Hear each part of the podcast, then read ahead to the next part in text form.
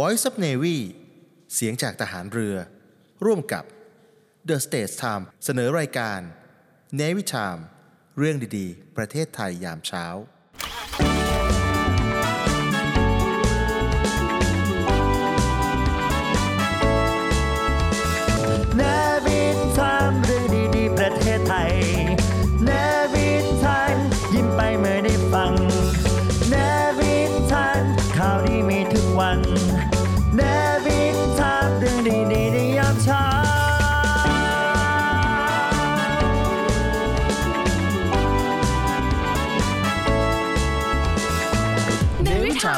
เรื่องดีประเทศไทยยามเช้าชาติที่เป็นเศรษฐกิจยักษ์ใหญ่ในโลกนี้ทุกคนก็ต้องรู้จักก็คือสหรัฐอเมริกาเขาเป็นชาติที่มีอิทธิพลไปทั่วนะครับทำอะไรนิดหน่อยก็ทำให้เกิดลูกโซ่ไปได้ทั่วโลกอาจารย์คิดว่าเขาทำยังไงเขาถึงมาเป็นยักษ์ใหญ่ได้อย่างทุกวันนี้เหรอครับผมคิดว่าวันนี้มันเหนือความสงสัยใดๆทั้งสิ้นเพราะไม่มีใครสามารถทาบรัศมีสหรัฐอเมริกาได้สักคนเดียวครับสวัสดีครับขอต้อนรับเข้าสู่รายการ Navy Time เรื่องดีๆประเทศไทยยามเช้าโดยสทรวิทยุเสียงจากทหารเรือ เอฟ เอ็ม เก้าสิบสาม เมกะเฮิรตซ์ ร่วมกับ The Stage Time Podcast เรื่องดีฟังเพลินทุกท่านสามารถติดตามได้ทุกเช้าเวลา เจ็ดถึงแปด นาฬิกาทั้งทางวิทยุ เอฟ เอ็ม เก้าสิบสาม ทาง The Stage Time ผ่านช่องทาง Facebook YouTube และ TikTok จานดาวเทียม พี เอส ไอ ช่องเจ็ดสิบเอ็ดและเก้าสิบสามสำหรับวันนี้เรามีเรื่องดีๆมากมายมานำเสนอนะครับอาจารย์ครับผมอยากถามอาจารย์เกี่ยวกับชาติที่เป็นเศรษฐกิจยักษ์ใหญ่ในโลกนี้ที่ตอนนี้ทุกคนก็ต้องรู้จักก็คือสหรัฐอเมริกาเขาเป็นชาติที่มีอิทธิพลไปทั่วนะครับทำอะไรนิดหน่อยก็ทำให้เกิดลูกโซ่ไปได้ทั่วโลกอาจารย์คิดว่าเขาทำยังไงเขาถึงมาเป็นยักษ์ใหญ่ได้อย่างทุกวันนี้เหรอครับอาจารย์ครับที่จริงสหรัฐอเมริกาก็ถือว่าเป็นประเทศเกิดใหม่นะครับเทียบกับจีนเทียบกับยุโรปไม่ได้เลยนะฮะอายุของสหรัฐอเมริกานี่ผมคิดว่าสองร้อยกว่าปี พร้อมๆกับกรุงรัตนโกสินทร์ของเราเนี่ยนะฮะใช่ครับแต่ความยิ่งใหญ่ของสหรัฐอเมริกาเนี่ยผมคิดว่าวันนี้มันเหนือความสงสัยใดๆทั้งสิ้นเพราะไม่มีใครสามารถทาบรัศมีสหรัฐอเมริกาได้สักคนเดียวครับผมจำได้ว่าเคยไปดูพวกโบราณสถานทางยุโรปนะครับมันก็มีพวกโคลิเซียมพวกของโรมันของอะไรอยู่แล้วในกลุ่มทัวร์ที่ไปเนี่ยครับก็มีชาวอเมริกาอยู่ด้วยระหว่างที่ดูไปเนี่ยชาวอเมริกาก็มองแล้วก็หยุดคิดแล้วสักพักหนึ่งเขาก็หันคุยกันแล้วก็บอกว่าไอ้โบราณสถานอันนี้เนี่ยเก่ากว่าประเทศเขาอีกสิบ เท่านะ อาจารย์ครับมันก็อย่างนี้ครับก็จริงๆผมว่าทางคนยุโรปเองเนี่ยนะฮะก็จะดูถูกอเมริกันสักนิดหนึ่งบอกว่าไอ้เนี่ยเป็นประเทศที่ไม่ค่อยมีวัฒนธรรมไม่ค่อยมีประวัติศาสตร์เท่าไหร่เทียบกับประวัติศาสตร์เป็นพันปีของยุโรปประวัติศาสตร์เป็นพันปีของจีนนะฮะเอ่ออเมริกาย้อนหลังกลับไปก็สองร้อยกว่าปีนะฮะก็ถือว่าเก่าแล้วแต่มาเทียบกับยุโรปนี่เป็นเรื่องที่แบบขี้ผงมาเลยเป็นเรื่องใหม่มากนะครับอาจารย์ครับถ้าเกิดว่าจะพูดถึงจุดเริ่มต้นของอเมริกาหนึ่งในที่ที่คนเขาจะกาเส้นไว้ก็คือโคลัมบัสนะครับที่เขาบอกว่าโคลัมบัสเนี่ยเขาต้องการที่จะหาทางหลีกเลี่ยงความยุ่งเหยิงของตะวันออกกลางความยุ่งเหยิงแถวเอ่ออาณาจักรออตโตมันแถวเปอร์เซียแล้วก็หาทางลัดจากยุโรปเพื่อที่จะไปยังประเทศจีนเพื่อทำการค้าขายในทางฝั่งตะวันออกไกลได้อันนี้เนี่ยเขาก็พยายามที่จะเดินทางผ่านไปทางตะวันตกโดยเรือแทนแล้วก็กลายเป็นว่าไปพบอเมริกาแล้วเขาก็ยังเข้าใจผิดว่าที่เขาเจอเนี่ยคือทางอ้อมมายังเอเชียและนี่ก็คือสาเหตุที่เขานึกว่าชนเผ่าที่เขาไปเจอเนี่ยคือคนอินเดียก็เลยเรียกว่าอินเดียแดงและก็นี่ก็คือความเข้าใจผิดของที่มาอันนี้นี่เองนะครับความจริงมันสักประมาณปีหนึ่งพันหกร้อยเศษๆนะฮะใช่ไหมอาจารย์ฮะคือ เมื่อตะวันตกเนี่ยค้นพบทวีปอเมริกาเนี่ยนะฮะผมคิดว่าเป็นจุดเปลี่ยนสำคัญของโลกปัจจุบันนะฮะจากที่เมื่อก่อนตะวันออกซึ่งนำโดยจีนนำโดยเอเชียทั้งหลายเนี่ยครองความยิ่งใหญ่ในโลกในเชิงเศรษฐกิจพอตะวันตกโดยโคลัมบัสค้นพบอเมริกาเนี่ยหลังจากนั้นมาผมคิดว่าเอเชียเราถูกตะวันตกเนี่ยครอบงำไปเลยนะความยิ่งใหญ่ไล่ตามไม่ทันต้องยอมรับเลยนะครับว่าสมัยนั้นอ่ะจีนคือหนึ่งในตลาดที่สำคัญที่สุดบนเวทีโลกแล้วเขาก็จะรับการใช้จ่ายเนี่ยในรูปแบบเดียวก็คือรับการจ่ายเป็นเงินไอ้แร่เงินเนี่ยนะครับเพราะฉะนั้นเขาก็มีเหมืองเงินไปทั่วแม้กระทั่งตอนที่ไปยังอเมริกาเนี่ยก็พยายามที่จะค้นหาแล้วก็ขุดเอาเงินมาเพื่อมาค้าขายจนในที่สุดไปพบขุมเงินอยู่ทางโน้นเยอะมากจนกระทั่งทำให้ตลาดจีนเนี่ยเละเป็นตุ้มเป๊ะเลยเพราะว่ามันเกิดเอ่อ flooding ขึ้นมานะครับความจริงดูกันในเชิงประวัติศาสตร์แล้วเนี่ยครับอาจารย์ครับก็น่าแปลกเหมือนกันนะครับที่เอเชียเราเคยครองความยิ่งใหญ่ในทางเศรษฐกิจของโลกเนี่ยมาเป็นเวลาพันๆปีแต่พอตะวันตก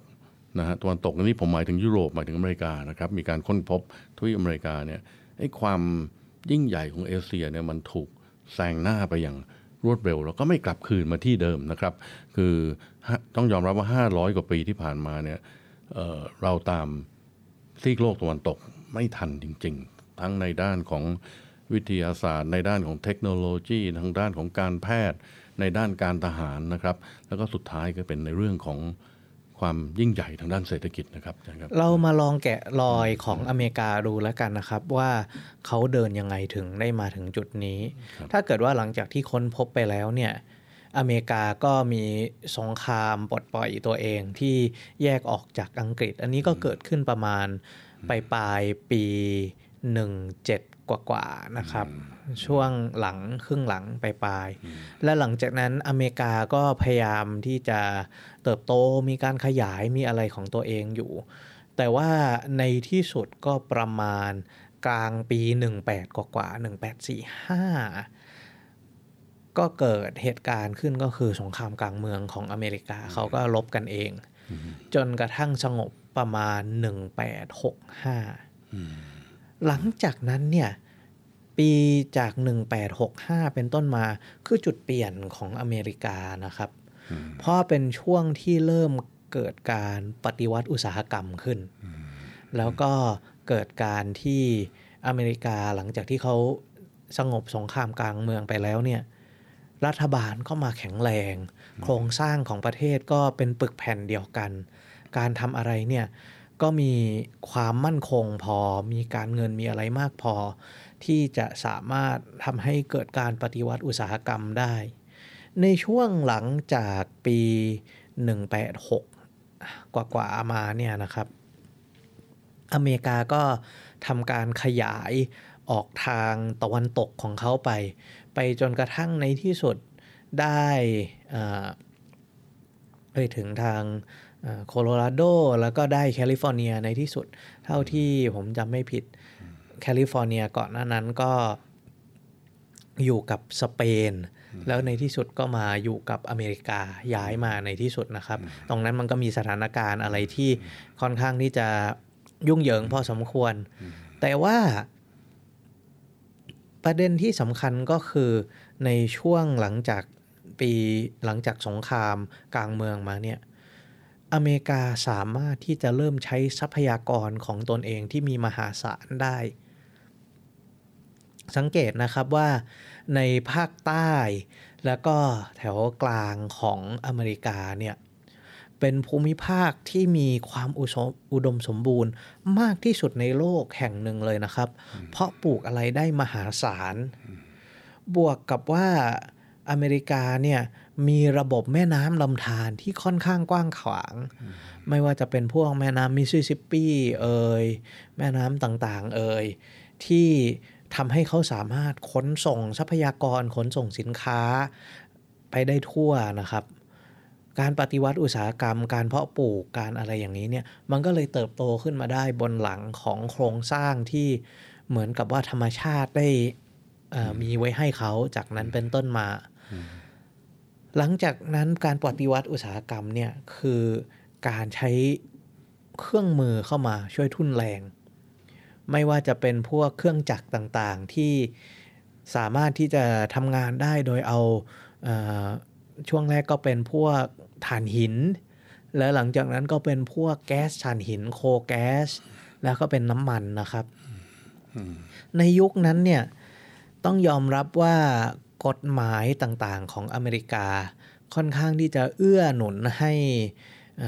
นักลงทุนต่างๆเข้าไปแล้วก็จับจองสิ่งต่างๆเป็นเจ้าของของตนเองแล้วก็พยายามจะหาประโยชน์หาความมั่งคั่งออกมาให้ได้มากที่สุดไม่ว่าจะเป็นที่ดินที่กว้างขวางของอเมริกาที่มีอยู่ช่วงนึงเนี่ยเขาแทบจะเหมือนปล่อยม้ากันเลยนะครับเขาจะตั้งว่าเนี่ยรัฐตรงนี้เนี่ยยังไม่มีใครเป็นเจ้าของ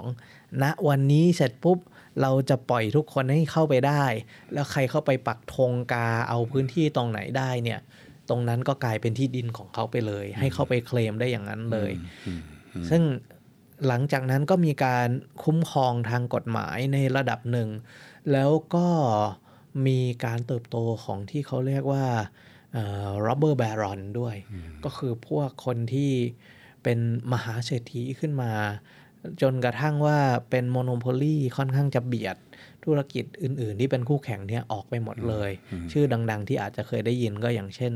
ล็อกเกอร์เฟลเลอร์แวนเดอร์บิลต์คาร์เนกีนะครับ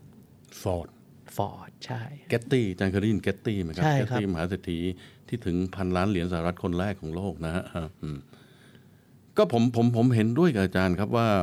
ในช่วงหลังปฏิวัติอุตสาหกรรมเนี่ย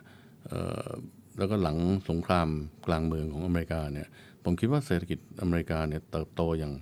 ก้าวกระโดดเหลือเกินแล้วก็ที่สำคัญกว่านั้นก็คือว่าระบบตลาดเสรีในอเมริกานะครับการที่เขาจำกัดขนาดของรัฐบาลกลางเนี่ยให้อยู่ในขนาดที่เล็กนะฮะแล้วก็ให้ภาคเอกชนเนี่ยมีมีช่องว่างในการทำงานมากขึ้นเนี่ยก็เป็นเป็นหลักสำคัญในการที่ทำให้บารอนใหญ่ๆอย่างที่อาจารย์พูดถึงเนี่ยนะฮะเติบโตขึ้นมาจากตลาดที่มันเปิดกว้างนะครับแต่อาจจะต้องแลกด้วยการให้อำนาจผูกขาดกับพวกอินดัสเทรียลบารอนเหล่านี้มากพอสมควรนะครับตอนนั้นผมเข้าใจว่ากฎหมายป้องกันการผูกขาดในสหรัฐอเมริกายังไม่ค่อยแข็งแรงเท่าไหร่นะครับนั้นพวกนี้ก็เติบโตขึ้นมาในธุรกิจน้ำมันก็ดีธุรกิจรถยนต์ก็ดีนะฮะธุรกิจที่เกี่ยวกับสาธารณูปโภคนะฮะบารอนอินดัสเทรียลบารอนเหล่านี้ก็ยิ่งใหญ่ขึ้นมานามสกุลเหล่านี้ก็เป็นที่รู้จักของเราจนจนทุกวันนี้ครับใหญ่ที่สุดเนี่ยก็คงจะพ้นใครไม่ได้นอกจากร็อกเกอร์เฟลเลอร์นะครับอันนี้ก็เป็นชื่อดังติดปากที่ถ้าเกิดว่านึกถึงเอ่อร็อบเบอร์บารอนที่มั่งคั่งร่ำรวยที่สุดก็ต้องนึกถึงคนนี้จนกระทั่งเขาเปรียบเทียบได้ว่าถ้าเป็นบุคคลในประวัติศาสตร์เนี่ยร็อกเกอร์เฟลเลอร์อาจจะเป็นหนึ่งในคนที่รวยที่สุดในประวัติศาสตร์มนุษยชาติเลยนะครับร็อกเกอร์เฟลเลอร์เนี่ยเขาก็ขึ้นมายืนได้ด้วยน้ำมันในอเมริกาเนี่ยปรากฏว่ามีน้ำมันเป็นทรัพยากรธรรมชาติอยู่โดยเฉพาะในทางเท็กซัสถ้าเกิดว่าขุดเจาะลงไปเนี่ยมันก็สามารถที่จะเอาน้ำมันออกมาได้ซึ่งเป็นเหมือนน้ำหล่อเลี้ยงอุตสาหกรรมการปฏิวัติอุตสาหกรรมแล้วก็เครื่องจักรทุกอย่างเลยนะครับรวมทั้งการที่อเมริกาก็เริ่มมีระบบขนส่งทางรถไฟทำให้เขาสามารถขนส่งทรัพย์สินทรัพยากรต่างๆจากเมืองหนึ่งไปอีกเมืองหนึ่งได้ดีขึ้นในช่วงนี้เหมือนกันนะครับที่ทางรถไฟจากฝั่งตะวันตกแล้วก็ฝั่งตะวันออกของอเมริกาในที่สุดก็มาประชิดมาชนกันตรงกลางประเทศอเมริกาได้ทำให้การขนส่งเนี่ยสามารถไปได้อย่างทั่วถึงแน่นอนว่ามันก็มีปัญหาอยู่เหมือนกันอย่างเช่นว่าคนที่เป็นเจ้าพ่อทางรถไฟเนี่ยก็ค่อนข้างที่จะผูกขาดเขามีสวัสดิการจากรัฐว่าให้ทำทางรถไฟทุกกี่ไมล์ก็ตามเขาจะได้รับเงินตอบแทนเท่านี้เท่านี้ พอสร้างขึ้นจริงๆเขาก็เลยทำทางรถไฟโค้งซ้ายโค้งขวาเพื่อที่จะเอาเงินออกมาให้ได้มากที่สุดแล้วด้วยความที่ผูกขาดในอันนั้นเนี่ยผลลัพธ์อันนี้เราก็ยังเห็นในอเมริกาอยู่เหมือนกันนะครับไม่ว่านอกจากความมั่งคั่งที่ทำให้เขาสามารถเติบโตในช่วงนั้นมาได้อย่างรวดเร็วแต่ทุกวันนี้ระบบทางรถไฟของอเมริกาก็ยังเป็นระบบที่มีประสิทธิภาพสู้อย่างยุโรปหรือทางเอ่อเอเชียบางที่ไม่ได้เพราะว่ามันมีรากฐานที่เกิดมาที่มีการผูกขาดตั้งแต่สมัยโน้นนะครับนะครับแต่สิ่งหนึ่งที่ทำให้มันเกิดการลงทุนขนาดใหญ่ในสหรัฐอเมริกาได้ยังมีประสิทธิภาพในช่วงนั้นเนี่ยนะครับผมคิดว่าตลาดทุนตลาดเงินในสหรัฐอเมริกาเนี่ยมีความสำคัญมากนะครับผมคิดว่านิวยอร์กเนี่ยได้กลายเป็นศูนย์กลางทางการเงินของอเมริการะดมเงินทุนจากประชาชนมาจัดสรรไปยังโครงการลงทุนใหญ่ๆเหล่านี้นะครับยังมีประสิทธิภาพมากๆมีการออกตราสารหนี้ที่เรียกว่าหุ้นกู้ในตลาดการเงินนิวยอร์กเนี่ยได้เป็นจำนวนมากนะครับทั้งทั้งรัฐบาลก็ดีทั้ง Robber Baron ที่อาจารย์พูดถึงก็ดีเนี่ยสามารถออกตราสารที่เป็นหุ้นกู้ระดมทุนได้ในตลาดนิวยอร์กได้อย่างจำนวนมหาศาลเพียงพอต่อการลงทุนในโครงการใหญ่ๆเหล่านั้นครับถ้าพูดถึงเรื่องเจ้าพ่อการเงินที่อยู่ทางนิวยอร์กในสมัยโน้นนะครับทุกคนก็ต้องนึกถึง เจ พี Morgan อันนี้ก็หลีกเลี่ยงไม่ได้ เจ พี Morgan เนี่ยนับว่าเป็นอาจจะเป็นคนแรกๆเลยนะครับที่เปลี่ยนมุมมองเกี่ยวกับธนาคารและก็ตลาดการเงินเขามองว่าวิธีที่จะสร้างความมั่งคั่งอย่างดีที่สุดเนี่ยไม่ใช่การเข้าไปในตลาดน้ำมันตลาดเหล็กตลาดรถไฟแต่มันคือการเอาเงินมาสร้างเงินก็คือธุรกิจของธนาคารนี่เองที่มันเติบโตมาจากวันนั้นถึงวันนี้เนี่ยก็ทำให้นิวยอร์กทุกวันนี้ Wall Street ก็ยังเป็นหนึ่งในแหล่งต้นทุนแหล่งการเงินที่สำคัญที่สุดนะครับเขาว่ากันว่าสมัยโน้นเนี่ยยังไม่มีธนาคารแห่งชาติยังไม่มีเซ็นทรัลแบงก์ยังไม่มีอะไรถ้าเกิดว่าเกิดปัญหาธนาคารหรือว่าเกิด financial crisis หรืออะไรขึ้นมาเนี่ยสมัยโน้นเนี่ยถ้ามีปัญหาอะไรก็โทรไปหา เจ พี Morgan เป็นคนที่มาแก้ปัญหาแล้วก็เกิดขึ้นจริงๆนะครับมีหลายครั้งที่ เจ พี Morgan ไปเอาเอ่อผู้จัดการธนาคารพวกประธานต่างๆมาแล้วก็ล็อกเข้าไปในห้องในที่บ้านของเขาแล้วก็บอกว่าพวกคุณห้ามออกไปจนกระทั่งคุยกันรู้เรื่องเคลียร์กันจบแต่ก่อนเนี่ย เจ พี Morgan เคยเป็นอย่างนี้จริงๆแล้วก็กู้ทำให้รัฐบาลอเมริกาไม่ล้มละลายแต่ว่าหลังจากนั้นพอมันเกิดอย่างนี้เข้าสัก สองสาม ครั้งมันเกิด สองสาม ครั้งนะครับรัฐบาลก็เริ่มคิดว่าเอ๊ะสงสัยมันคงไม่ดีแล้วถ้าปล่อยอย่างนี้ไว้เรื่อยๆความจริงธนาคารกลางของสหรัฐที่เรียกว่า Federal Reserve System เนี่ยนะครับมันเพิ่งเกิดขึ้นหลังจาก เจ พี Morgan ประสบความสำเร็จในตลาดการเงินของสหรัฐแล้วแล้วผมเชื่อว่าใน เจ พี Morgan เนี่ยเป็นคนหนึ่งที่มีบทบาทในการสร้างระบบธนาคารกลางของสหรัฐขึ้นมานะฮะแล้วก็จริงๆมันเริ่มที่นิวยอร์กแม้ทุกวันนี้อาจารย์ครับอาจารย์เชื่อว่าธนาคารกลางสหรัฐเนี่ยก็มีลักษณะที่แตกต่างจากธนาคารกลางอื่นๆทั่วโลกเพราะก็เป็นซิสเต็มเป็นเครือข่ายของธนาคารกลางที่อยู่ในภูมิภาคต่างๆเข้ามาเป็นระบบแล้วก็มีสำนักงานใหญ่ตั้งอยู่ที่วอชิงตันดีซีนะครับแล้วก็ผมเข้าใจว่า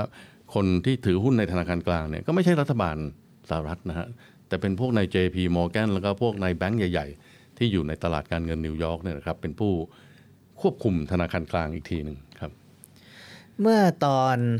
ตอนนี้ก็ถึงประมาณสักปีสิบเก้านิดๆสิบเก้าต้นๆ น, นะครับตอนนั้นเนี่ยทุกคนก็เริ่มคิดว่าอเมริกาเนี่ยขึ้นมาเป็นยักษ์ใหญ่อุตสาหกรรมต่างๆของอเมริกาก็ยิ่งใหญ่มาตั้งแต่สมัยนั้นแล้ว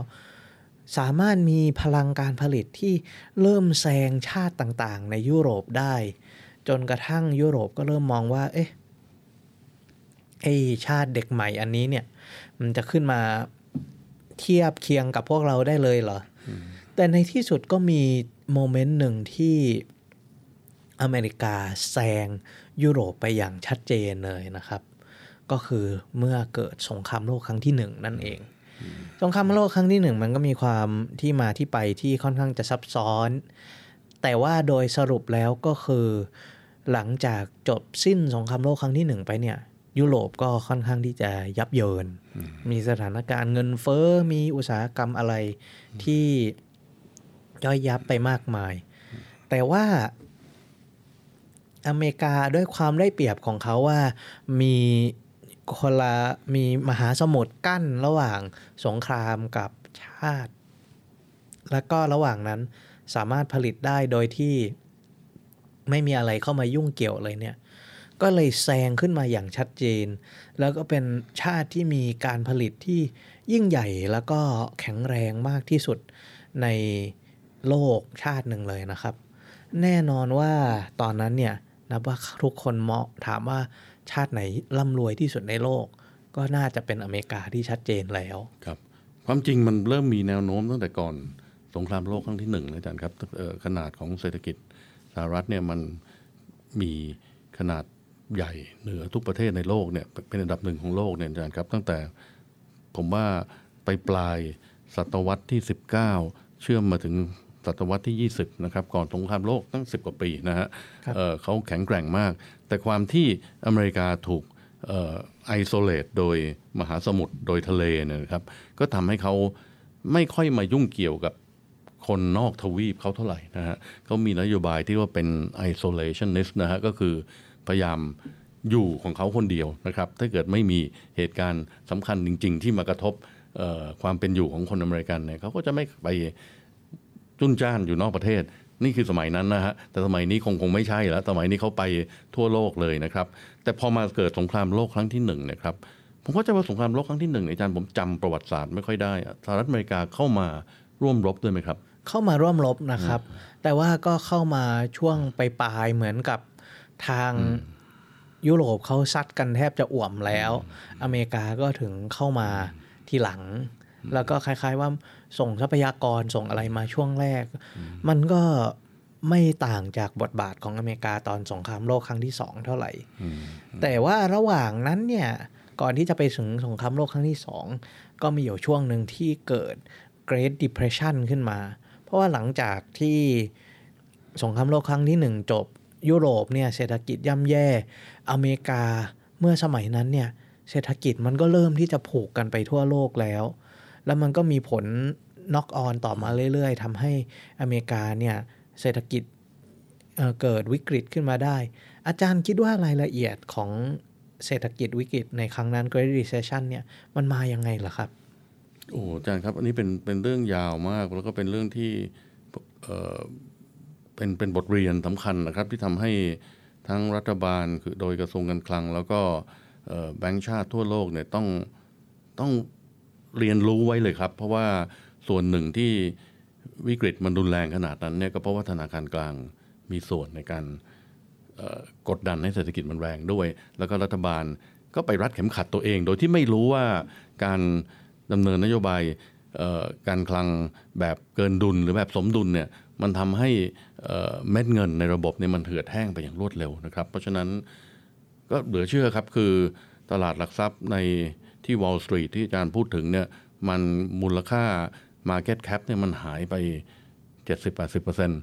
ในชั่วพริบตาเดียวมันก็เหลือเชื่อจริงๆนะครับแล้วก็การว่างงานในสหรัฐอเมริกาเนี่ยผมเข้าใจว่าตอนนั้นสูงถึง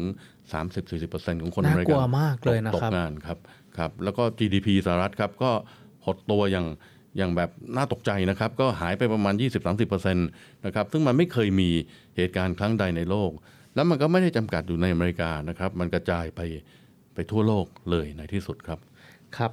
หลังจากที่อเมริกาต้องผ่านสิ่งที่เรียกว่า The Great Depression ที่เศรษฐกิจย่ำแย่ลงไปพักใหญ่เนี่ยก็ทำให้เกิดการปฏิวัติของนโยบายการคลังและการเงินหลายๆอย่างแล้วในที่สุดอเมริกาก็พลิกตัวกลับมาแล้วก็ฟื้นฟูได้โดยชาติเป็นชาติที่มีกำลังการผลิตมหาศาลทรัพยากรธรรมชาติเพียบพร้อมตอนที่ก่อนจะเข้าไปยังสงครามโลกครั้งที่สองเนี่ยก็นับว่าเป็นชาติที่มีเศรษฐกิจแซงชาวบ้านเข้ามาแล้วนะครับผมยังจำได้อยู่เลยว่าตอนสงครามโลกครั้งที่สองเนี่ยมี นายพลเรือของญี่ปุ่นคนหนึ่งคือยามาโมโตะอิโซโรคุเคยเป็นนักเรียนอยู่ที่อเมริกาเขาบอกเลยว่าญี่ปุ่นไม่มีทางรบกับอเมริกาชนะเพราะว่าเขาเคยไปเห็นอุตสาหกรรมรถยนต์อุตสาหกรรมน้ำมันอุตสาหกรรมต่างๆของอเมริกาแล้วเขาก็บอกไว้เลยว่าถ้าเกิดว่าเกิดการปะทะขึ้นมาญี่ปุ่นเนี่ยไม่มีทางสู้กำลังผลิตของอเมริกาได้แล้วก็จะแพ้ไปโดยตัวเลข mm-hmm. แน่นอนว่ารายละเอียดว่าทำไมเขายังไปรบกันตอนสงครามโลกครั้งที่สองอยู่ดีอันนี้ก็เป็นเรื่องที่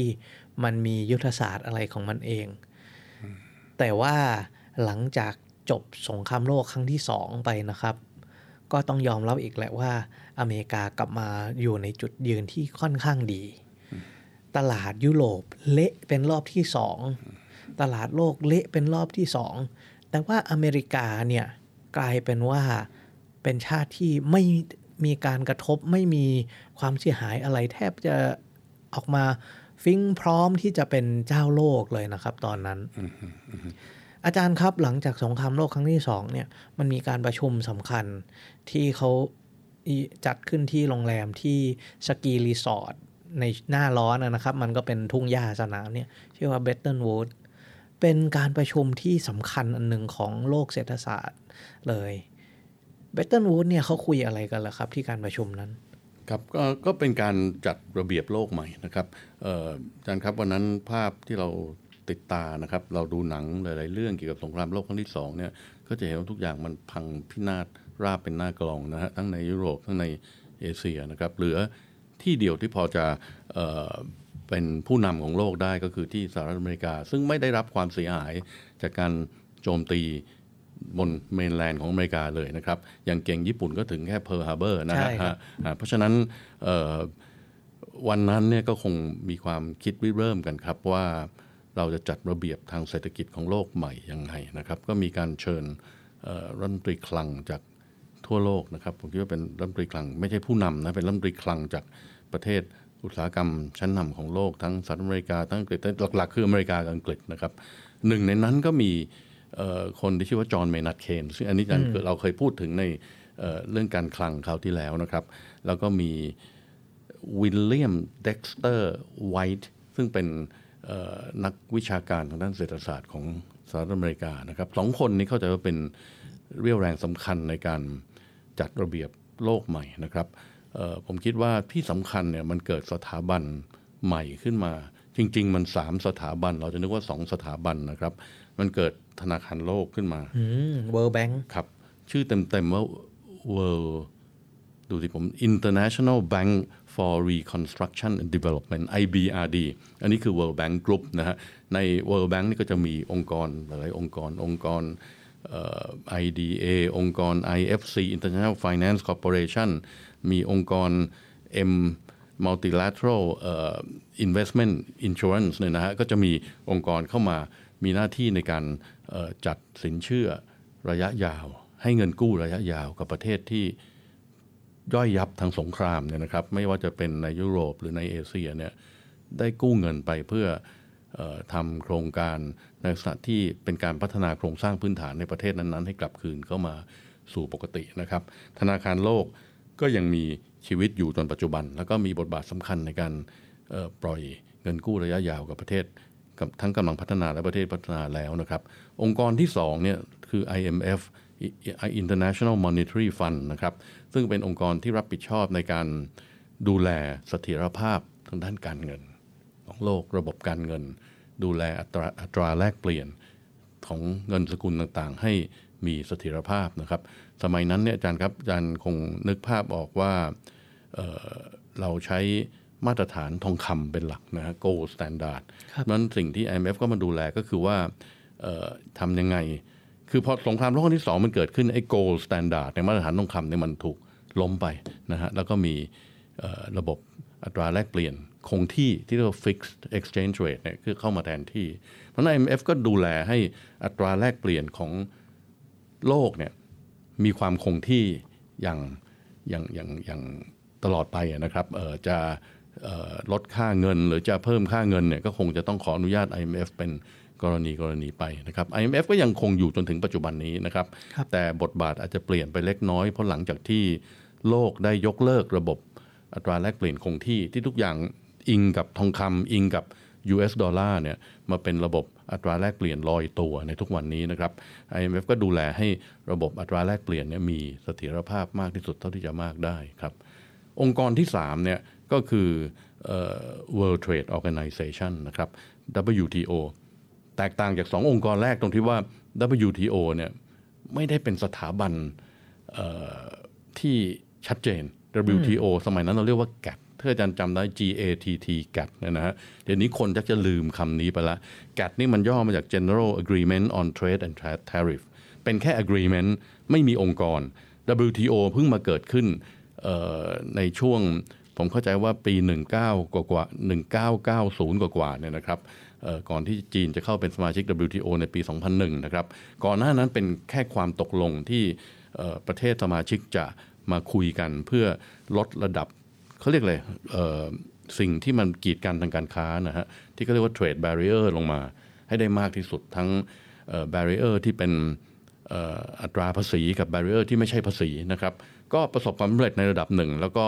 จนท้ายสุดกลายมาเป็นองค์กรที่ชื่อว่า ดับเบิลยู ที โอ World Trade Organization เนี่ยนั้นสามองค์กรเนี่ยนะครับเงินกู้เพื่อการพัฒนาเอ่อองค์กรที่เข้ามาดูเสถียรภาพทางด้านอัตราแลกเปลี่ยนแล้วก็องค์กรที่เข้ามาดูเรื่องการเปิดเสรีทางการค้าก็เป็นเสาหลักสามเสา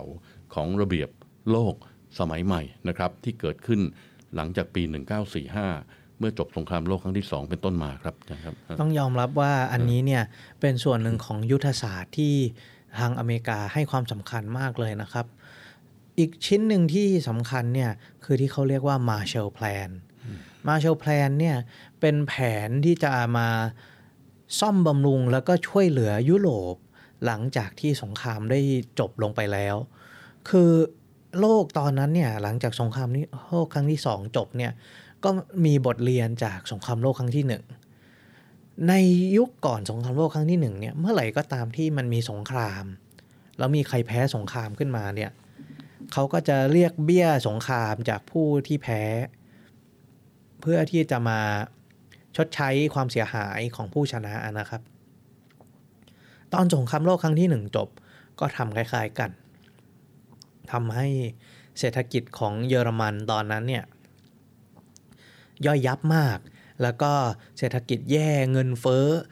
แล้วก็มีความยุ่งเหยิงทางเศรษฐกิจอะไรอยู่มากมายในเยอรมันกลายเป็นว่าเขาพยายามที่จะทำให้เยอรมันไม่มีแรงที่จะมาสามารถก่อสงครามได้อีกแต่กลายเป็นการจุดชนวนให้เกิดเอ่อความเกลียดชังเกิดความชาตินิยมขึ้นมาแล้วก็เป็นชนวนทำให้เกิดสงครามโลกครั้งที่สองแทนพอสงครามโลกครั้งที่สองจบชาติต่างๆก็เลยคิดว่าเราจะไม่ทำอย่างนั้นอีกแล้วแทนที่ชาติไหนที่แพ้สงครามเราจะไปซ้ำเติมเขาให้ย่อยยับให้เรียกความเสียหายให้เขาเป็นบทเรียนไปเลยเนี่ยจะมีการตั้งแผนขึ้นมาเข้าไปฟื้นฟูแล้วก็ช่วยเหลือชาติที่อยู่ในความเสียหายโดยที่มาร์แชลแพลนเนี่ยก็คือแผนอันนึงที่เข้าไปเมื่อรวมกับองค์กรต่างๆที่อาจารย์พูดสามแห่งเนี่ยนะครับอเมริกาหลังจากสงครามโลกครั้งที่สองได้ทำให้ตลาดโลกเนี่ยเปิดตัวกลับขึ้นมาโดยที่เปิดให้ทางยุโรปเนี่ยสามารถได้เงินจากทางอเมริกาสามารถมาค้าขายกับอเมริกาแล้วก็ค้าขายระหว่างกันเองได้นี่ก็คือจุดเริ่มต้นของ globalization นั่นเองนะครับแล้วก็ด้วยแผนอันนี้เนี่ยที่เขาไปฟื้นฟูก็เลยทำให้เกิดที่เขาเรียกว่า miracle on the Rhine ที่ว่าเศรษฐกิจเยอรมันสามารถพลิกจากหน้ามือเป็นหลังมือขึ้นมาเจริญเติบโตได้อย่างรวดเร็วแม้กระทั่งทางเอเชียก็มีAsian Tigerทั้งแต่ละประเทศที่ก็สามารถผงาดขึ้นมาได้ในช่วงหลังสงครามโลกครั้งที่สองไม่นานนะครับอาจารย์ครับมันมีคำอยู่คำหนึ่งเอ่อเมื่อกี้ผมพูดถึงสถาบันไปแล้วแต่คราวนี้เมืองที่มันกลายเป็นศูนย์กลางของระเบียบโลกฉบับใหม่นะครับมันคือเมืองกรุงวอชิงตันดีซีในสหรัฐอเมริกานะครับเอ่อ World Bank กับ ไอ เอ็ม เอฟ เนี่ย ตั้งอยู่ตรงข้ามกันมีถนนถ้าผมจำไม่ผิดชื่อถนน H Street Street เนี่ยนะฮะ World Bank ตั้งอยู่ข้างหนึ่ง ไอ เอ็ม เอฟ ตั้งอยู่อีกข้างหนึ่งนะครับก็วอชิงตันเนี่ยเลยกลายเป็นศูนย์กลางของระเบียบทางเศรษฐกิจของโลกใหม่นะครับเขาเรียกกันว่าวอชิงตันคอนเซนซัสนะก็คือฉันทามติวอชิงตันนะฮะอันนี้ก็เป็นที่เข้าใจกันในหมู่นักการเงินว่าวอชิงตันคอนเซนซัสเนี่ยคือเป็นเป็นฉันทามติที่ว่าด้วยการสร้างระบบเสรีทางด้านการค้าการลงทุนการเงินซึ่งอิงอยู่กับระบอบประชาธิปไตยนะครับอเมริกาก็จะไปไปเทศนาให้รัฐบาลทั่วโลกทำตามตัวเองก็คือว่าคุณจะต้องลดบทบาทภาครัฐคุณจะต้องลดกฎระเบียบข้อบังคับที่ไม่จำเป็นคุณจะต้อง privatize ก็คือแปรรูปรัฐวิสาหกิจให้เป็นเอกชนคุณจะต้องส่งเสริมการค้าเสรีขจัดอุปสรรคการค้าตามพรมแดนทั้งหมดให้หมดอันนี้ก็คือวอชิงตันคอนเซนซัสที่โลกเรายึดถือจนถึง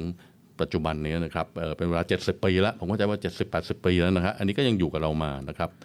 นอกนั้นอีกหนึ่งองค์กรที่เกิดขึ้นหลังจากสงครามโลกครั้งที่สองด้วยนะครับก็คงจะเป็น ยู เอ็น ที่พวกเรารู้จักกันดีมันเริ่มจากห้าประเทศ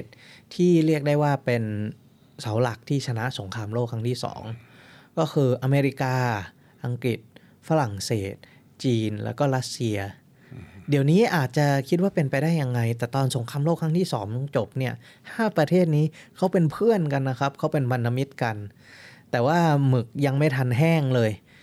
ตอนสงครามโลกครั้งที่สองจบเขาก็เริ่มมีความตึงเครียดระหว่างกันและกันขึ้นมาละก็เริ่มมีแนวทางว่าอาจจะมีมุมมองของทางรัสเซียที่ต่างจากทางฝั่งอเมริกาแล้วก็ฝั่งยุโรปไปแน่นอนว่าจีนตอนนั้นเนี่ยพอสงครามโลกครั้งที่สองจบเสร็จปุ๊บทางเอ่อทางพรรคคอมมิวนิสต์แล้วก็ทางก๊กมินตั๋งก็ไป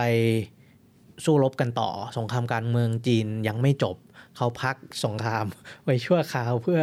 มาเผชิญกับญี่ปุ่นแล้วหลังจากนั้นพอจบเขาก็ไปงัดกันต่อนะครับก็เลยเกิดความยุ่งเหยิงของอันนั้นตามมาแล้วก็หลังจากนั้นเนี่ยพอสงครามโลกครั้งที่สองจบก็เริ่มเห็นการแบ่งโลกเป็นสองขั้วก็คือฝั่งตะวันตกแล้วก็ตะวันออกอย่างที่เขาเรียก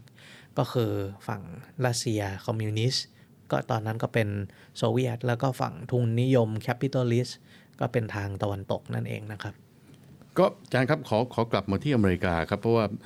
โลกเนี่ยมันยิ่งใหญ่เหลือเกินนะฮะพอกับถึงจีนถึงรัสเซียเนี่ยมันกลายเป็นภาพที่มันใหญ่แต่ในสหรัฐอเมริกาเนี่ยอาจารย์ครับเศรษฐกิจของเขาก็ค่อยๆพัฒนาขึ้นมานะครับจากที่เมื่อกี้เรียนไว้แล้วว่าอเมริกาเนี่ยกลายเป็นเศรษฐกิจที่ใหญ่ที่สุดในโลกตั้งแต่ประมาณสักปีหนึ่งพันแปดร้อยเก้าสิบเป็นต้นมาจนถึงปัจจุบันนะครับอาจารย์เชื่อไหมครับว่าสหรัฐอเมริกาประเทศเดียวเนี่ยเขาสามารถมี จี ดี พี คิดเป็นประมาณ ยี่สิบห้าเปอร์เซ็นต์ ของ จี ดี พี โลกนะฮะประเทศเดียวนะครับเป็นหนึ่งในสี่ของโลกทั้งทั้งที่ประชากรของสหรัฐอเมริกามีประมาณสัก สี่เปอร์เซ็นต์ ของโลกอันนี้ก็แสดงว่าคนอเมริกันเนี่ยมีรายได้ต่อหัวเนี่ยถ้าเกิดไม่นับพวกแขกตะวันออกกลางที่ขายน้ำมันได้นะครับอเมริกานี่ก็สูงที่สุดในโลกสูงที่สุดจริงๆสูงกว่ายุโรปทุกประเทศสูงกว่าญี่ปุ่นสูงกว่าทุกประเทศในโลกยกเว้นประเทศอาหรับ สองถึงสาม ประเทศที่เขาคนถ้าไม่มีนะครับมีแต่รายนั้นรายนั้นมีแต่น้ำมันมีแต่เงินเพราะฉะนั้นวันนี้หนึ่งในสี่ของเศรษฐกิจโลกนะครับเป็นของอเมริกานะครับอันนี้วัดตามอัตราแลกเปลี่ยนในตลาดนะครับแต่ถ้าเกิดวัดตามหลักการที่เขาเรียกว่า purchasing power parity เนี่ยนะครับจีนใหญ่กว่าละอันนี้ก็หมายความว่าของในจีนมันถูกกว่าเพราะฉะนั้น จี ดี พี nominal ของจีนมันอาจจะต่ำกว่าแต่ในเมื่อของมันถูกกว่าเขาก็ซื้อได้มากกว่าก็คือ purchasing power ที่สูงกว่านะครับจริงๆหนึ่งในประเด็นที่น่าสนใจมากเลยก็คือที่มาของความมั่งคั่งอันนี้ในอเมริกาหลังจากสงครามโลกครั้งที่สองด้วยนะครับเพราะว่าอเมริกาได้เปลี่ยนตัวเองจากเป็นประเทศที่พัฒนาทางอุตสาหกรรมแล้วเนี่ยเป็นประเทศที่มีนวัตกรรมค่อนข้างที่จะแข็งแรงหนึ่งในที่มาอันนี้เนี่ยก็มาจากทรัพยากรบุคคลเขาด้วยนะครับตอนหลังสงครามโลกครั้งที่สองเนี่ยคนพวก ผู้มีการศึกษาพวกโปรเฟสเซอร์พวกนักวิทยาศาสตร์เก่งๆอะไรก็หลบหนีจากยุโรปที่ตอนนั้นเละเป็นหน้ากองแล้วก็ย้ายมาอยู่อเมริกาทั้งนั้นคนเหล่านี้เนี่ยก็ทำให้สถาบันการศึกษาในอเมริกาเติบโตจนกระทั่งเขาผลิตคอมพิวเตอร์ได้ผลิตชิปได้เอาคนไปมีโครงการไปอพอลโลไปถึงดวงจันทร์อะไรได้ตอนนั้นก็ต้องยอมรับว่ามันมีการแข่งขันกันอยู่แต่ว่าผู้คนเนี่ยไหลเข้าอเมริกาเรื่อยๆแล้วก็เป็นที่มาของทรัพยากรมนุษย์ที่เติบโตขึ้นมาเรื่อยๆเลยนะครับทุกวันนี้เขาก็ยังเป็นชาติที่ผู้คนสมองไหลเข้าไปอยู่ครับเรื่องเรื่องเรื่องคนเนี่ยอาจารย์ครับผมคิดว่ามหัศจรรย์มากนะอาจารย์ฮะเอ่อทั้งในเชิงปริมาณแล้วก็เชิงคุณภาพนะครับในเชิงปริมาณเนี่ยอาจารย์ครับเราเคยพูดกันถึงเรื่อง demographic change นะ demo demography นะครับเอ่ออเมริกาเนี่ยเป็นประเทศที่อัตราการเกิด fertility rate ค่อนข้างสูงแล้วก็มีกำลังแรงงานที่ใหญ่โตมโหฬารมากเทียบกับประเทศอื่นๆในโลกเนี่ยผมคิดว่า labor force ของอเมริกาเนี่ยขยายตัวตลอดเวลานะครับไม่ใช่มาจากภายในเท่านั้นเองผมคิดว่าในส่วนของคนที่เป็นเขาเรียก immigration เข้าไปในอเมริกาเนี่ยก็มีจำนวนมากขึ้นแล้วก็มีคุณภาพมากขึ้นด้วยในเชิงคุณภาพเนี่ยอาจารย์ครับผมคิดว่ามหาวิทยาลัยในอเมริกาเนี่ย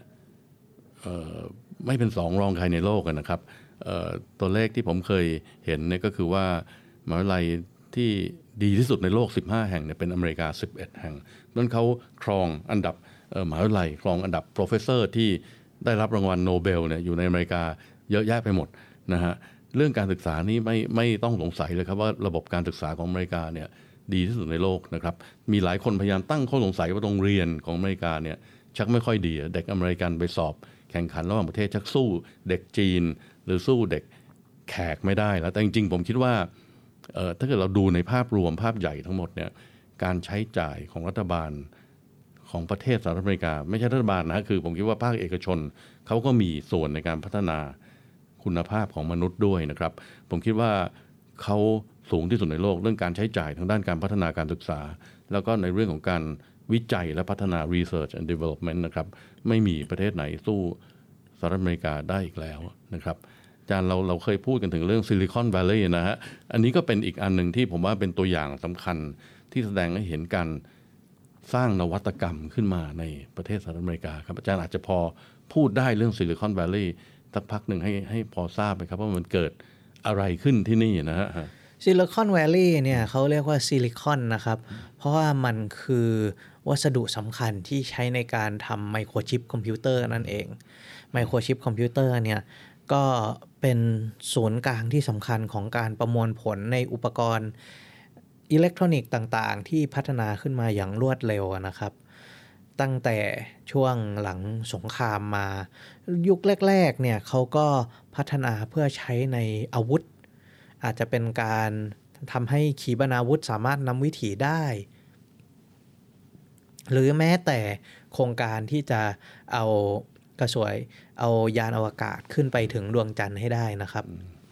อันนี้ก็มีการพัฒนาอย่างรวดเร็วโดยที่ฐานหลักเนี่ยคือตรงย่านที่มีโรงงานแล้วก็มีแลบที่ผลิตชิปอะไรอย่างนี้มากที่สุดเขาก็เลยได้เรียกย่านนั้นว่าซิลิคอนแวลลีย์นั่นเองนะครับในเชิงของการพัฒนาอินโนเวชันเนี่ยก็เป็นที่ที่ทำให้เศรษฐกิจของอเมริกาโตอย่างต่อเนื่องแล้วก็มีความสำคัญเรื่อยๆจนกระทั่งในที่สุดการแข่งขันของระบบทุนนิยมแล้วก็ระบบสังคมนิยมของโซเวียตแล้วก็อเมริกานะครับมันก็ถึงวันที่จบลงเมื่อตอนที่กำแพงเบอร์ลินลงแล้วก็สหภาพโซเวียตได้แตกตัวลงอันนั้นก็เป็นวันที่การแข่งขันที่มีมาทางด้านปรัชญาระหว่างทางทุนนิยมตะวันออกแล้วก็ตะวันตกเนี่ยในที่สุดก็จบลงไปนะครับตอนนี้ก็กลายเป็นว่าเหลืออเมริกามายืนหนึ่งอยู่ชาติเดียวอันนี้ก็ชักประมาณปีเก้าสิบนะครับใช่ครับหลังจากปีเก้าสิบเป็นต้นมาเนี่ยผมคิดว่ามันเป็นอะไรที่เหลือเชื่อนะครับคือก่อนปีเก้าสิบเนี่ยสหรัฐอเมริกาก็ยังมีขึ้นมีลงนะครับบางช่วงโซเวียตยูเนี่ยนสหภาพโซเวียตเนี่ยมีพลังเหนือกว่าสหรัฐอเมริกาแต่หลังจาก หนึ่งพันเก้าร้อยเก้าสิบมาเนี่ยโลกมันเหลือขั้วอำนาจขั้วเดียวก็คืออเมริกานะฮะเพราะฉะนั้นอันนี้ก็เป็นชัยชนะของระบบทุนนิยมเหนือระบบสังคมนิยมหรือระบบคอมมิวนิสต์นะครับแล้วก็อเมริกาก็ใช้จุดนี้สร้างความเข้มแข็งให้กับเศรษฐกิจสหรัฐอเมริกาเรื่อยมาจนถึงปัจจุบันก็ยังไม่มีใครเข้ามาทาบอเมริกาได้เราอาจจะลืมพูดไปอีกเรื่องหนึ่งครับอาจารย์ครับสิ่งหนึ่งที่ผมคิดว่าสหรัฐอเมริกาได้เปรียบเนี่ยก็คือเรื่องของตลาดเงินตลาดทุนในสหรัฐอเมริกานะครับผมคิดว่าวันนี้เนี่ยคงไม่มีใครตั้งคำถามว่าเงิน ยู เอส ดอลลาร์เนี่ยมันเป็นเงินสกุลหลักของโลกนะฮะเป็นเงินที่เราเรียกว่าเงินสำรองที่เรียกว่า reserve currency เป็นเงินสกุลสำรองที่ทุกประเทศทั่วโลกจะต้องถือไว้ในทุนสำรองระหว่างประเทศนะครับแล้วก็ไม่มีเงินตราสกุลไหนในโลกที่จะเข้ามาเทียบกับเงิน ยู เอส ดอลลาร์ได้อีกแล้วนะเคยมีการที่ทางระยะหลังนี้กลุ่ม บริกส์ บ้างรัสเซียกับจีนบ้างก็พยายามที่จะเลิกใช้ทุนสำรองเป็น ยู เอส ดอลลาร์นะครับแต่ก็ไม่เคยสำเร็จเปอร์เซ็นต์ที่เขาทำได้โดยการแลกเปลี่ยนอันนี้ก็เป็นส่วนน้อยเมื่อเทียบกับ ยู เอส ดอลลาร์บ่อยครั้งกลายเป็นว่าเวลาจะแลกเปลี่ยนอะไรต้องเปลี่ยนจากเงินตนเป็น ยู เอส ดอลลาร์แล้วก็ค่อย ยู เอส ดอลลาร์เป็นเงินปลายทางอีกทีนะครับมันสมมติเกิดผมจะแลกเงินบาทไปเป็นเงินเยนเนี่ยบางทีผมต้องแลกบาทไปเป็นดอลลาร์ก่อนแล้วดอลลาร์ไปเป็นเยนใช่ครับเพราะอะไรอันนี้มันแสดงว่าเงินดอลลาร์มันมีตลาดที่มีสภาพคล่องสูงมากๆคนจึงนิยมเปลี่ยนไปเป็นดอลลาร์มากกว่าที่จะเปลี่ยนโดยตรงไปเป็นสกุลเงินที่สามเนี่ยครับใช่ครับความที่มาเป็นอย่างนี้ได้เนี่ยอันนึงก็เกิดจากการที่เมื่อตอนแรกอเมริกามีตัว Bretton Woods แล้วก็ Gold Standard มาค้ำแล้วหลังจากนั้นเขาก็ปล่อยปลดออกจาก Gold Standard แล้วก็ปล่อยให้เป็นอัตราแลกเปลี่ยนที่ลอยตัวเป็นนี่เขาเรียกว่า Fiat Money ที่ว่าสามารถที่จะไม่ต้องขึ้นอยู่กับมาตรฐานอะไรแล้วแต่ว่าด้วยความที่เขาเป็นเศรษฐกิจที่ใหญ่โตแล้วก็ได้รับความเชื่อถือไปทั่วเนี่ยมันก็ทำให้เขาสามารถยังมีจุดยืนได้นะครับแต่แต่หลักสำคัญจริงๆจันครับมันอยู่ที่ความเชื่อมั่นมันไม่มีอะไรมาแบ็กอัพหรอกครับสิ่งที่แบ็กอัพคือความเชื่อมั่นตราบใดที่คนยังเชื่อมั่นในกรีนแบ็กนะครับก็คือเงินดอลลาร์เนี่ยตราบนั้นเงินดอลลาร์ก็ยังเป็นเงินสำรองสกุลเดียวของโลกที่คนนิยมที่จะถือนะครับอันนี้เองนะครับว่าคงไม่มีใครเชื่อว่าพรุ่งนี้มะรืนนี้ปีหน้านี้เศรษฐกิจอเมริกาจะล่มสลายไปนี่ก็คือทำให้คนเชื่อใจแล้วก็ทำให้อเมริกายังเป็นหนึ่งในลูกพี่ในโลกเศรษฐกิจของโลกเราได้นะครับอาจารย์ครับวันนี้เราได้คุยกันเกี่ยวกับที่มาที่ไปของเศรษฐกิจอเมริกาว่าทำไมเขาถึงไม่ใหญ่โตขนาดนี้ได้แต่ว่าสำหรับวันนี้เวลาของเราก็หมดลงแล้วต้องขอลาไปก่อนวันนี้ก็ขอลาท่านผู้ฟังเท่านี้นะครับสวัสดีครับ Read My Lips โดยครูพัฒน์พลเรือตรีหญิงดรพัชราวัฒน์อักษรวันนี้ Read My Lips ขอชวนท่านผู้ฟังไปฟังข้อความดีๆของผู้นำทางจิตวิญญาณชาวอินเดียคือระวีสังกรนะคะกูรูท่านนี้พูดเอาไว้ว่า Wisdom is knowing when to have rest, when to have activity and how much of each to haveหมายความว่าคนที่ฉลาดนะฮะความรู้นะฮะความความรอบรู้เนี่ยในความเป็นจริงแล้วเนี่ยไม่ใช่เรื่องอะไรยากเย็นเลยเป็นแค่รู้ว่าเมื่อไหร่จะพักเมื่อไหร่จะทำกิจกรรมอะไรต่อต่อไปอันนี้มีความหมายว่าเราต้องสร้างบาลานซ์นะฮะสร้างสมดุลในชีวิตเราต้องรู้ว่า how much of each to have ก็คือจะพักแค่ไหนจะทำงานแค่ไหนถ้าเราสร้างสมดุลกับชีวิตให้ดีทุกอย่างมันก็จะราบรื่นค่ะขอให้ทุกอย่างราบรื่นนะคะติดตาม Read My Lips ฟังเรื่องดีๆต่อชีวิตได้ที่นี่ Navy Time เรื่องดีๆประเทศไทยยามเช้า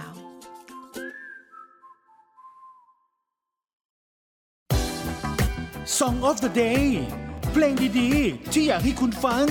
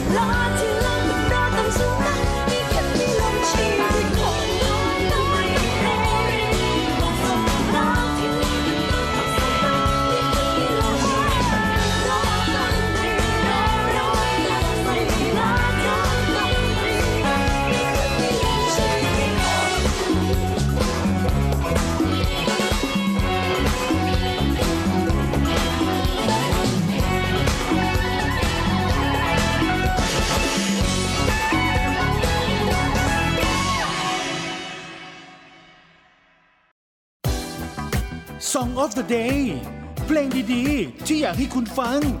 ำนวยการรักษาผลประโยชน์ของชาติทางทะเลหรือสอนชน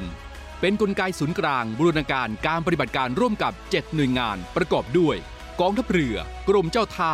กรมประมงกรมศุลกากรกรมทรัพยากรทางทะเลและชายฝั่งตำรวจน้ำและกรมสวัสดิการและคุ้มครองแรงงาน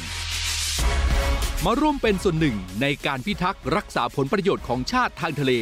หรือประโยชน์อื่นใดในเขตทางทะเลไม่ว่าโดยตรงหรือโดยอ้อมเพื่อความมั่นคงมั่งคั่งและยั่งยืนของประเทศชาติและประชาชนพบเห็นเหตุด่วนเหตุร้ายภัยทางทะเลโทรหนึ่งสี่หกห้าสายด่วนสอนชนหนึ่งสี่หกห้าสายด่วนสอนชนหาดทรา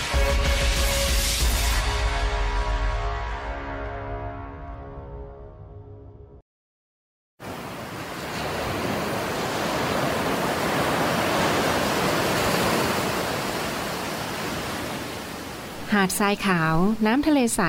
เริ่มต้นได้ด้วยมือเราขอเชิญร่วมเป็นส่วนหนึ่งในการดูแลรักษาท้องทะเลไทยไม่ทิ้งขยะลงแหล่งน้ำชายหาดและท้องทะเลเพื่อลดปัญหาขยะมลพิษลดการใช้ถุงพลาสติกไม่ทำร้ายสัตว์ทะเลหายากและทำการประมงอย่างถูกวิธีเพื่ออนุรักษ์แนวปะการังอย่างยั่งยืนและท่องเที่ยวแบบวิถีใหม่ปลอดภัยต่อธรรมชาติกองทัพเรือสนับสนุนการปกป้องรักษาทรัพยากรธรรมชาติทางทะเลของไทยเพื่อความอุดมสมบูรณ์และยั่งยืนตลอดไป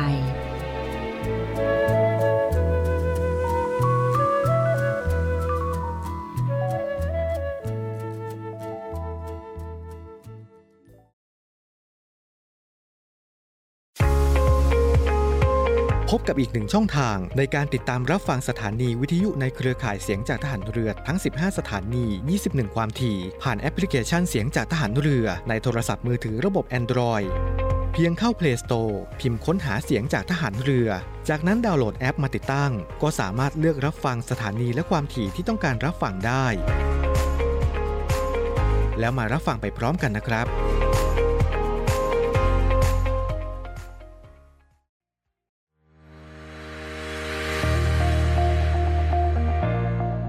The Trusted Navy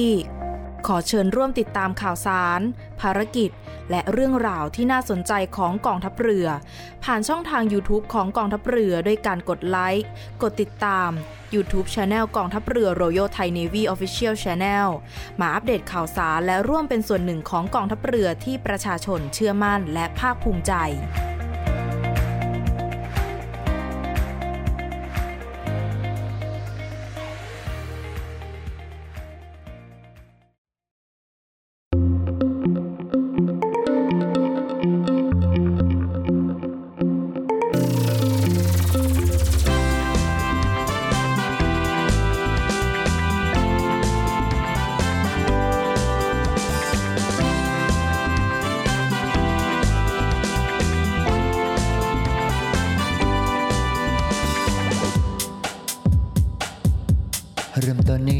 เช้า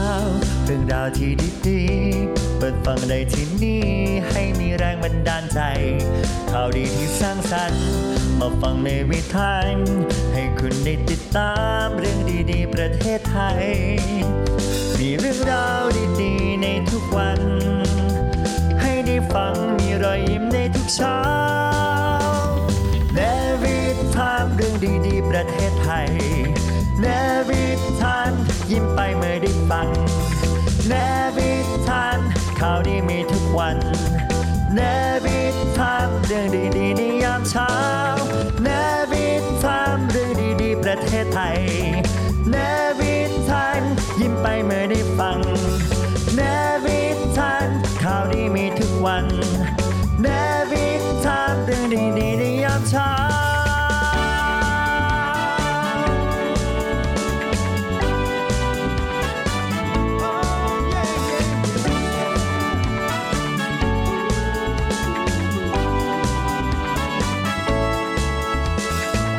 เน Daily Time เรื่องดีประเทศไทยยามเช้า